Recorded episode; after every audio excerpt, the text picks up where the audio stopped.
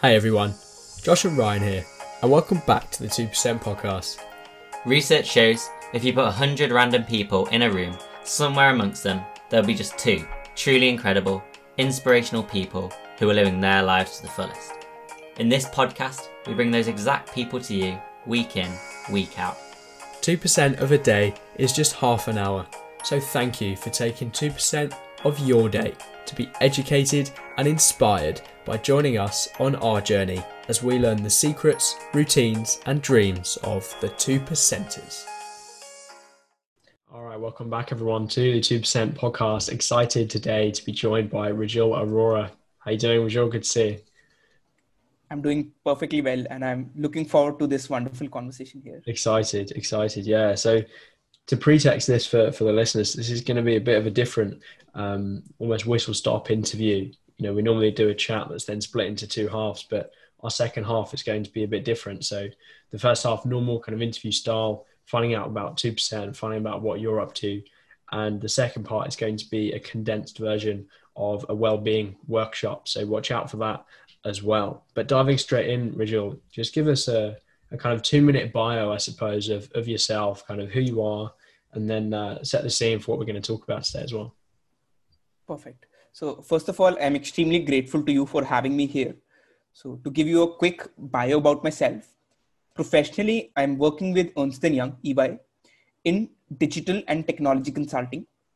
So basically, I help clients in end-to-end technology consulting involving all kinds of technologies like cloud computing, augmented reality, Internet of Things, etc. That's what I do professionally. Personally, I am really passionate about digital well-being. So what's happening nowadays or generally is that a lot of us are spending tons of times online and on our screens. So what I talk about is having that balance, which is digital well-being. So I do a lot of workshops. I do a lot of personal mentorship around digital well-being. I've done more than 80, 90 plus workshops across leading colleges in the country and platforms like TEDx, international platforms. And I also work a lot around mental health. So this is what my brief profile is. Yeah, awesome. No, thank you so much for that. So I'm going to start off by just asking a little bit more about your work with EY.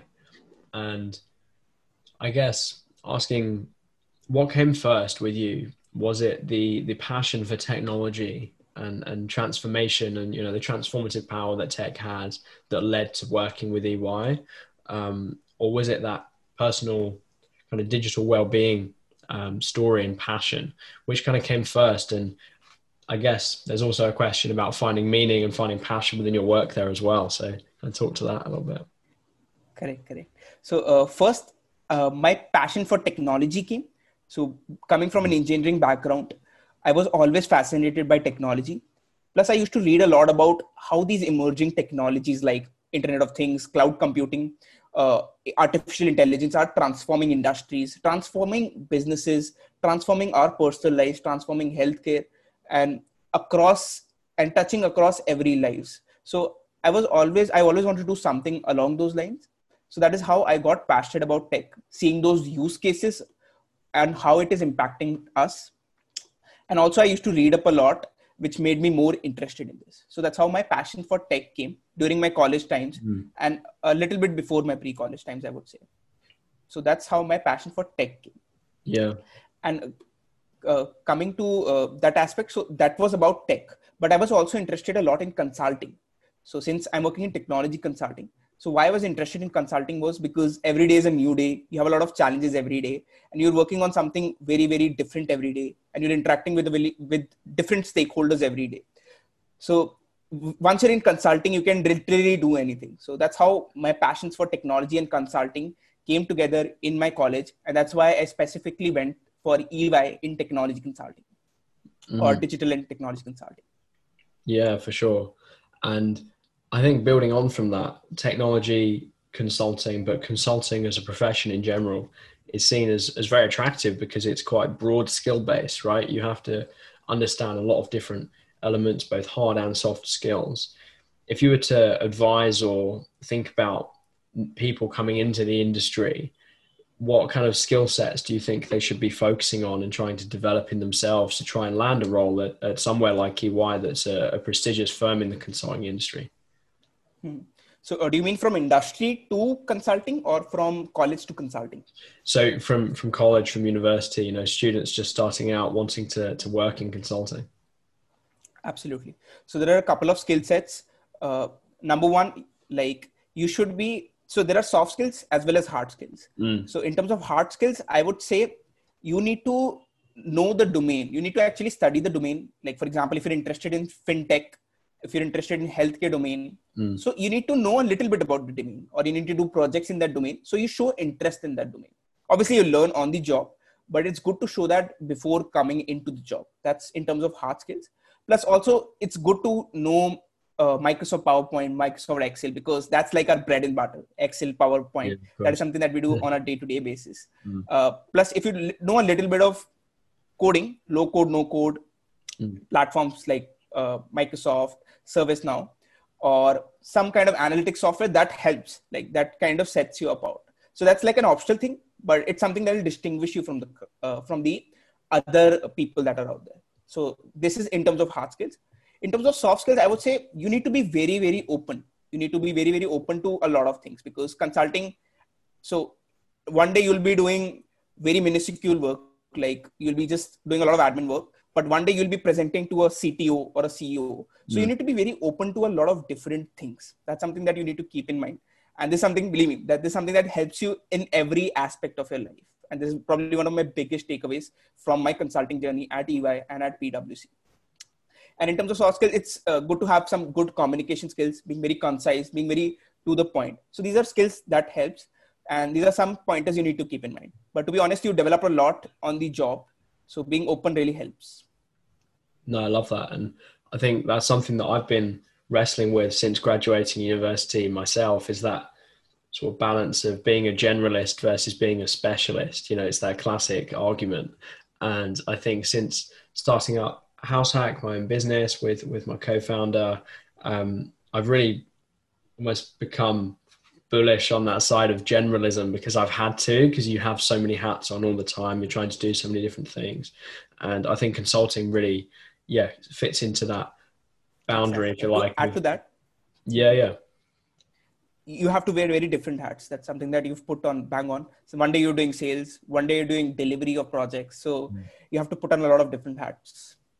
Yeah, for sure.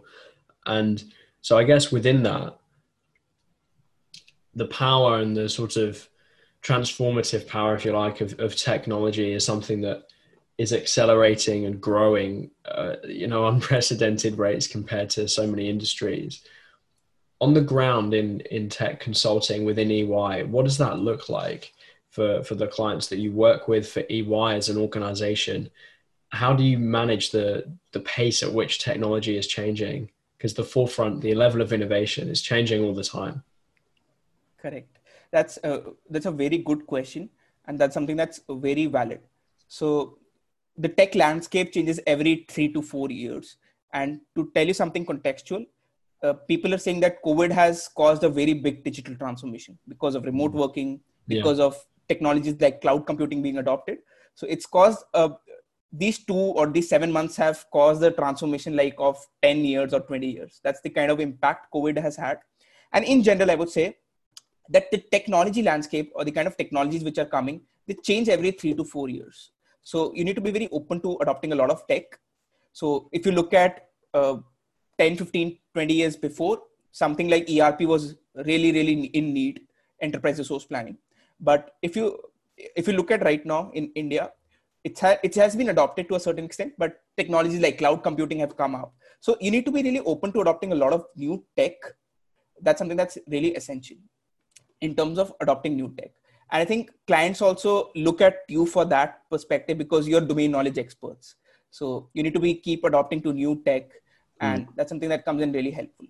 And you need to be ahead of the curve. You also need to know what is coming in the coming stages. So for example, cloud computing is something that's, you could say at a nascent, it's at a established stage, but AI is something that's developing. It's at a nascent stage. So you need to know what are the use cases around AI and ML. No, I can see that. And I guess on an individual level, that brings up ideas around things like the skills gap of as an individual looking up into the world of work, but also within education and other sectors and settings. Aren't we going to get left behind as well if we don't ourselves keep on top of the different softwares that we need to know to function in the workplace, and whether we can do those things like coding that you mentioned, those sort of hard and soft skills, because tech is so disruptive, it's just changing everything. So my question to you would be on an individual level, based on how quickly technology is transforming our lives, how can we keep track of all these things that we almost should be doing, quote unquote, as individuals looking up to try and make ourselves stand out from a work point of view, but learn new skills and technologies as well? Kind of, is there any hot tips from the front line of how we can kind of prepare ourselves for even more change that's to come? Correct. So in terms of, I would say first, soft skills is something that you always need to be very, very good at, or you need to keep developing, because at the core of it, if a lot of things are going to be automated, what is something that's going to keep us very different from others is our soft skills, or is our humaneness in things. So that is something that is at the core of human beings. And I think we need to learn those elements of empathy, emotional intelligence, because these are factors that would distinguish us from other people or other people in the industry. But keep in mind that you need to be on your own unique self. You don't need to compete with others. So that's in terms of soft skills. But in terms of hard skills, yes, you need to continuously keep learning. But remember that whatever you learn today might not be relevant 3 to 4 years down the line. So you need to learn what is going on right now, like the coding things that are there. And you also need to look at what's going to happen in the future. What are elements which are going to become really hot in the coming years? So one is look at learning what is relevant right now. Second, look at what is going to come in the coming future as well. And be open to adopting new things. That's the attitude that's going to take you very long in your career. So these are elements which would really help you a lot. Yeah. So there's that element of trying to have your own crystal ball in a sense and look ahead into 4 or 5 years time. So based on that, what would you say are the key technologies that you're seeing? Maybe it's the Internet of Things, maybe it's other things. What's going to disrupt us the way that COVID has, maybe in 4 or 5 years time? Exactly. First of all, I wanted to reassure here something. Don't get worried about coding. Even I was really worried about coding, to be honest, but there are platforms which are coming, which are low code, no code. By that, I mean, you literally need to drag and drop and you made an application or you made a web application. So it's that easy. So don't get worried about coding. Explore a lot and explore these low code, no code platforms, because this is something that everyone can do. So get over that fear, because I went through that fear, to be honest. And coming back to your question about the kind of technologies which would be needed. So I think it would vary from country to country, to be honest, because some countries are at an advanced stage, while some countries are not at an advanced stage of adoption of tech. So if you look at India specifically, I would say right now we definitely need a lot of cloud computing experts, because we're working from home and a lot of companies have employees working from home. So they need their workloads on cloud. So that's why that need for cloud has suddenly come. Yeah. Or for that. And if you look at one key element right now, another key element, which would be common across all economies, it would be around work from home toolkits or work from home tech, like the platform we're using right now, like Zoom, there's something called Microsoft Teams, Slack. So any communication collaboration platforms would be something that would be required right now. So any kind of skill sets around that would be really required. And to give you my personal example, so I do a lot of client workshops around Microsoft Teams, because Microsoft Teams, the usage has gone up a lot in the last couple of months. And that's true for all of these communication and collaboration platforms. And we've seen a lot of business coming from that area. So that's why this is something that would be needed across all economies. And if you look at from a futuristic lens, I think technologies like artificial intelligence, machine learning, DevOps, these are tools that would play an essential role. And how can you use these in integration with other technologies. Like IoT is not something that would work in standalone. It has to be integrated with artificial intelligence, because IoT would collect data and you need to apply a lot of models to analyze those data. So I think the synergies of those tech is something that's really essential, that's needed now and in the coming future. Like cloud is also, it's hosting your data, but you need to apply analytics. You need to apply some algorithms there. So the synergies of these technologies is something that you need to look at. And after that, once you know the tech, you also need to know, you need to have a business lens to it as well. That's something that's very important, especially if you're looking at a career in consulting. Always having that business lens helps a lot, because ultimately you're selling to a CTO or a CIO, and you will, or a CEO for that matter, or a board for that matter. And some of them might not be that convinced with that tech jargon. But if you project it in terms of business KPIs, like I'm going to increase your revenue by this, I'm going to decrease your cost by this much. So that business lens really helps a lot. That's something that I've looked, that I've experienced from my own engagements with customers. Nice. Yeah. And my seniors' engagement with customers. Yeah. Yeah. I think that's definitely kind of mirrored in my own experience of having to almost be a translator personally with whether it's a tech guy or a coder or a designer or somebody with a very specific skill set. Like you say, taking something that's more technological, communicating it in a sense of maybe a business sales proposition. You can be describing exactly the same thing, but having the ability to switch your language in such a way, I think is very, very valuable. So yeah, and I think what you mentioned there sounds really insightful about the different combinations and synergies of these different disruptive technologies. And I think, like you say, with the coding, in the sense of if there's a market to make something simple and easy and save somebody time, like learning different coding languages, people would do it. So yeah, I think it's always easy to just say tech's going to take all your jobs and automation's going to disrupt the world and all of these things, but which I think is true. But at the same time, it's always more complicated than those sort of simple statements. And it will create so much more opportunities, and it is every day. And I think you've highlighted that. So maybe moving on from the technology, before we talk about your digital wellbeing workshop and journey and other things, I'm going to pause and talk about the word association game just a second. So we've got 5 words for you, and we're just going to get your immediate response and pick up on a couple of them. So the first one I've got for you is health. Family. Ambition. Job. Optimism. Life. Hustle. Consulting. Nice.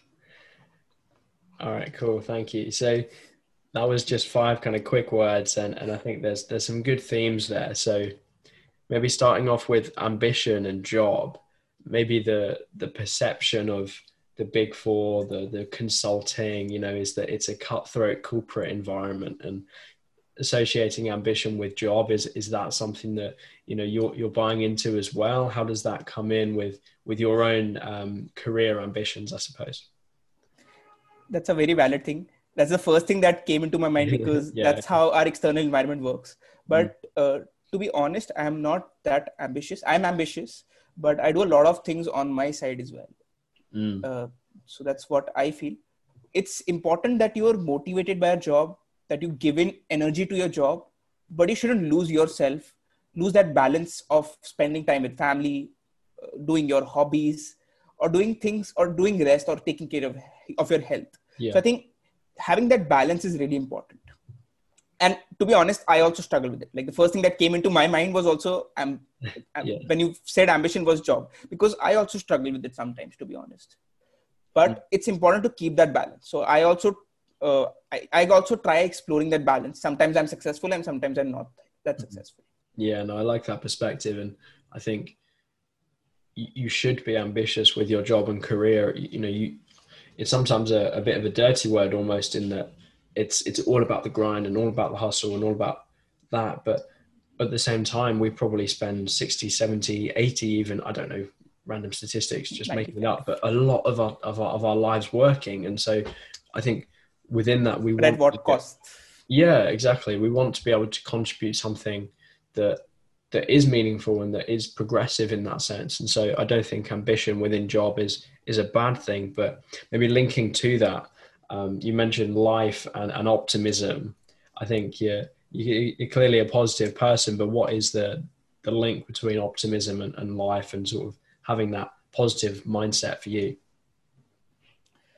So I think having a very optimistic approach to life really helps a lot, because there are situations where you need to be optimistic. Like life would take you through a roller coaster ride and things would not turn the way you want it to. Mm. So you need to be very optimistic when the going is very low. That's something that I think really helps a lot. And personally, whenever there are tough situations, I always smile at situations. And these are things that my mentors have said. Like my mentor said that he has this uncanny habit of always smiling. So I think taking those situations with an optimistic mind, with a smiling attitude really helps a lot. Being very strong, even if you're not doing it internally, if you're doing it externally, it kind of goes internally as well. That smile goes internally as well. So I think having an optimistic approach to life really helps you a lot. Yeah. And I think the two cents I'd add to is... Yeah. Sorry to interrupt you. I was saying that balance between optimism and realism is also important. That's exactly what I was about to say. That kind of 2 cents that I was gonna add is that realistic optimism. Like optimism is sometimes confused with kind of relentless positivity, regardless of the situation and regardless of reality and hardship and all of these things. But I think really it's about looking on the brighter side wherever you can and acknowledging that life is a massive roller coaster and you will have ups and downs, but always to have that sense of optimism that there will be those higher times again and not to despair that there will be lower times in the future to come or similarly difficult times, because that is the kind of roller coaster that we're on. Correct. And to add to that point, yeah. Whenever you're at those highs and lows, you always need to be grateful as well. That'll keep you grounded. You need to be very grateful for what you have. Like, for example, we're very good physically and mentally. We have books with us. We have a job with us. We are financially well off. So I think looking at things from a gratitude perspective really helps you a lot during these times. Yeah, for sure. And I think there's a lot of psychological kind of research in that area that shows gratitude can increase the positivity of your mindset and all of these things, but even as far as sort of prolonged life at the end, because neurologically it's very, very beneficial. And one tool that I think we've mentioned a lot on the podcast and in general is this idea of gratitude journaling. So often done in the morning. I think generally it doesn't matter too much, but mentioning things that you're grateful for from the previous day, like 3 things, and similarly for the day ahead. And I think that's not something I've sat down and tried for a prolonged period, but I've always sort of meant to, because I think it is supposed to be very, very useful. And I think it ties up nicely one of the other words, the health and family link. I think even within the pandemic environment that we have right now, being grateful for the health that you do have, the health of the family around you that you do have. And like you say, having that perspective of gratitude, I think can be very, very grounding and beneficial in times of crisis. Yes, absolutely. And I really love this rapid question round. Nice. Yeah. So kind of moving out of the word association stuff, just to touch on your own digital well-being journey, you know, you mentioned your passion project really around giving digital workshops and offering mentorship around basically digital well-being, right? And how to manage that. Just touch a bit on your personal journey within that, why it links to tech and how you're so passionate about that. Absolutely.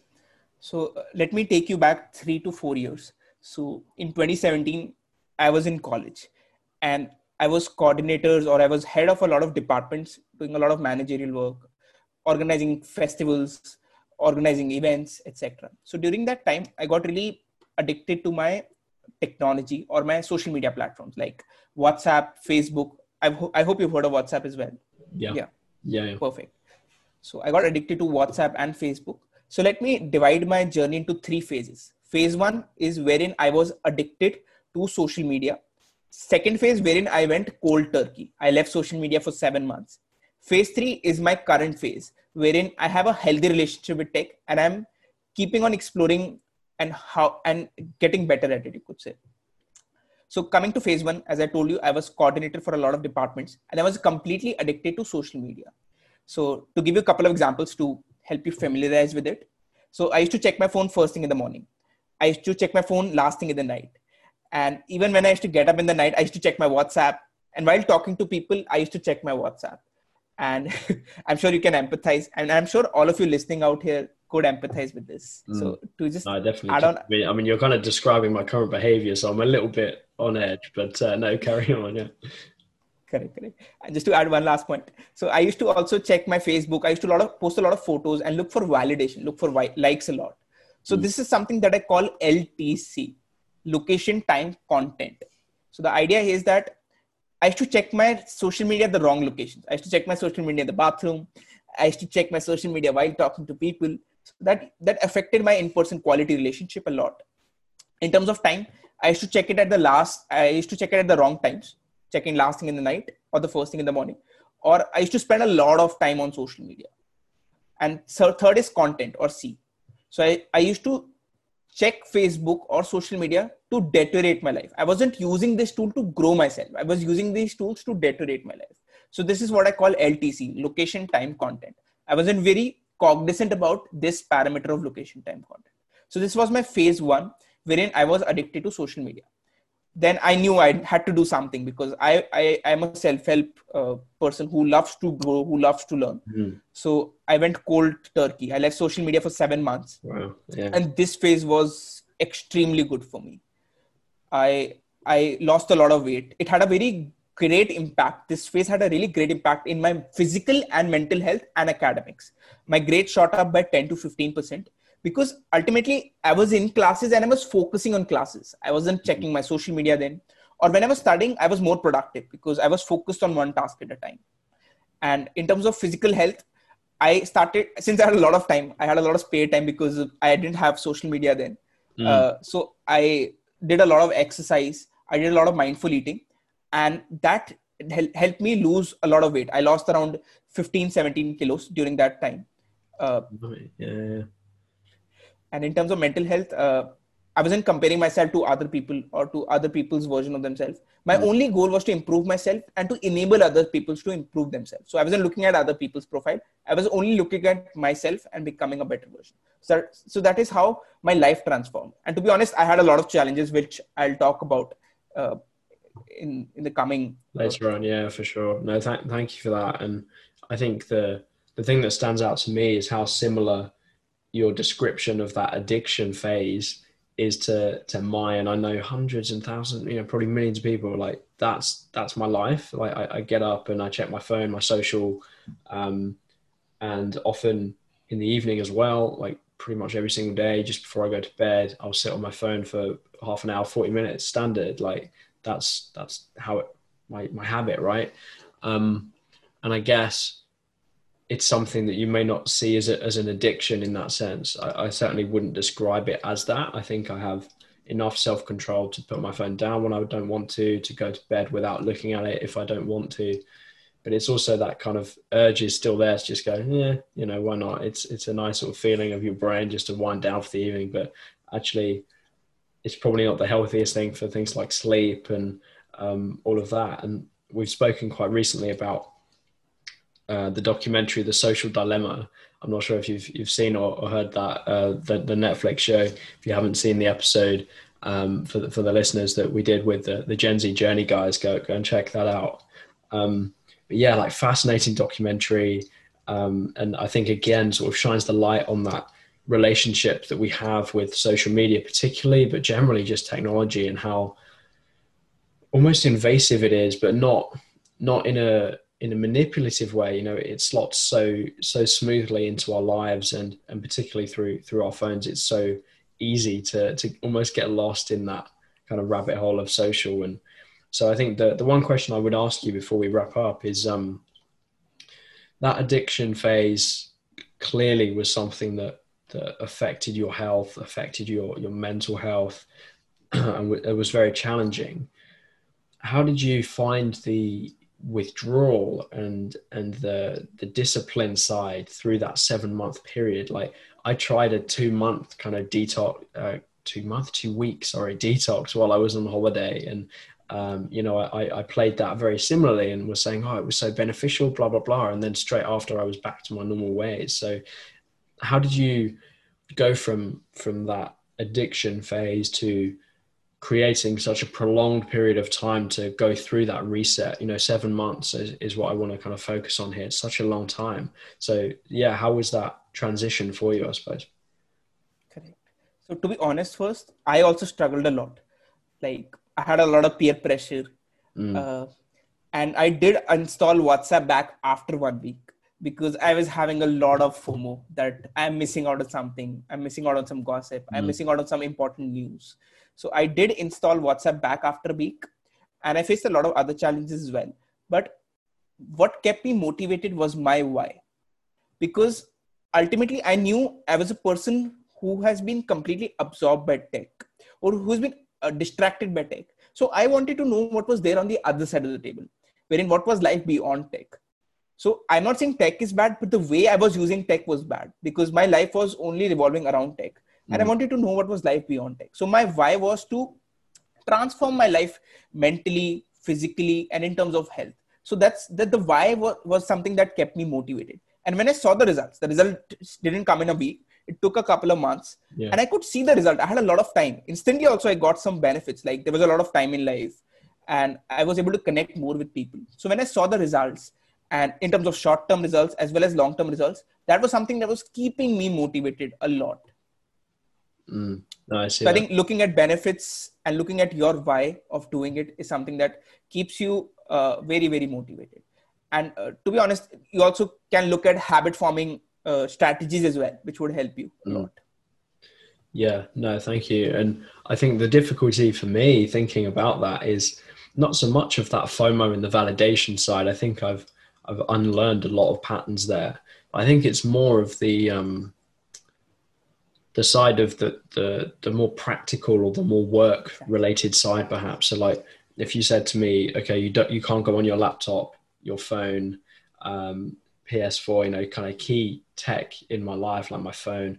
I don't know what I do. And particularly with the lockdown and things, it adds, like right now, it adds another layer to that.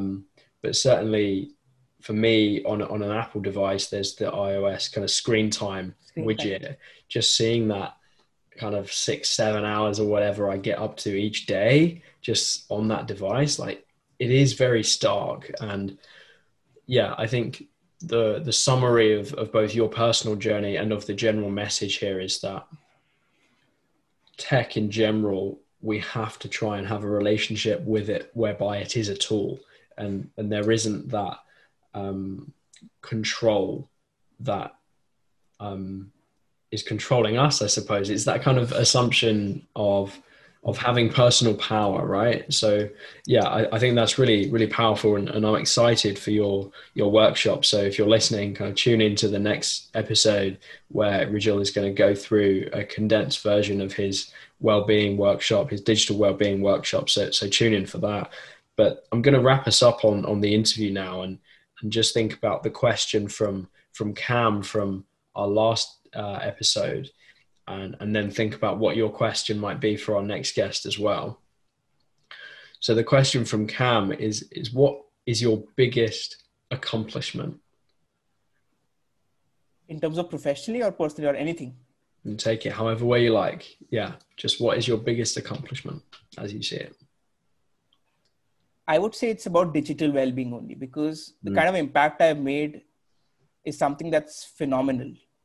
Yeah. Like, in terms of the number of workshops I've done, in terms of the advocacy that I've done, I feel our generation needs to take power of what's going wrong in terms of climate change. And I think digital well-being is also one of those parameters.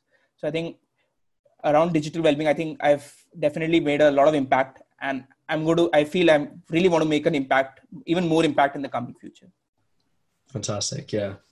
And so the question that's on your mind then, like what are you thinking about? What can our next guest answer for you? We don't know who they're going to be yet, but what's on your mind? So the question I have in mind is, what advice would you want to give your younger self? Like, let's say if you're 20, 30, what advice would you want to give your 10-year self, 20-year self, just your 10-year or 20-year younger version?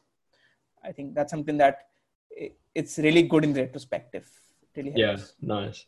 Awesome. No, I'll make sure that we ask them that. So Rijul, thank you so much for joining us for this episode, for the interview, and really enjoyed it. So thank you so much for jumping on, and look forward to your next episode, which is going to be your workshop. So see you there. Well, that's it for another episode of the 2% podcast. Thanks so much for tuning in. We hope you enjoyed listening as much as we enjoyed recording. If you or someone you know has a story to tell, we'd love to hear from you, so please get in touch. And if you have a question you want answering, send it in to us using Anchor voice messages, and you can feature in a future episode. All the links are in the description. Stay motivated, follow your dreams, and as always, do it with a smile.